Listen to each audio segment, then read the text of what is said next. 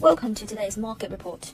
Global equities edged up, and a key part of the Treasury yield curve inverted further on Friday, a sign the U.S. economy will stall next year, and that investors hope will lead the Federal Reserve to back off its aggressive hiking of interest rates.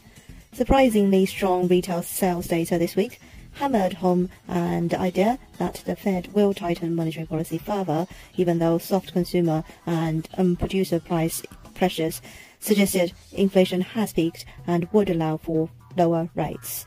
Treasury yields rose for a second day following hawkish comments on Thursday by St. Louis Fed President Bullard, who said rates needed to rise to at least a range between 5% and 5.25% to be sufficiently restrictive to curb inflation.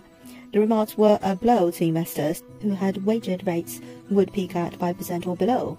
Futures now show the Fed funds rate at 5.05% by May, up from 3.83% now.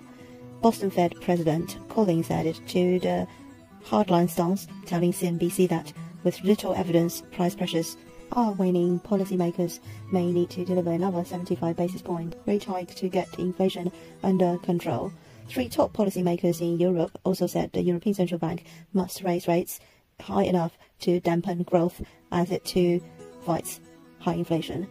The impact of rising rates was felt in housing, where US existing home sales tumbled for a record ninth straight month in October as the 30 year fixed mortgage rate hits a 20 year high. Inflows to global equity funds hit their highest level in 35 weeks in the week to Wednesday, according to a report from Bank of America.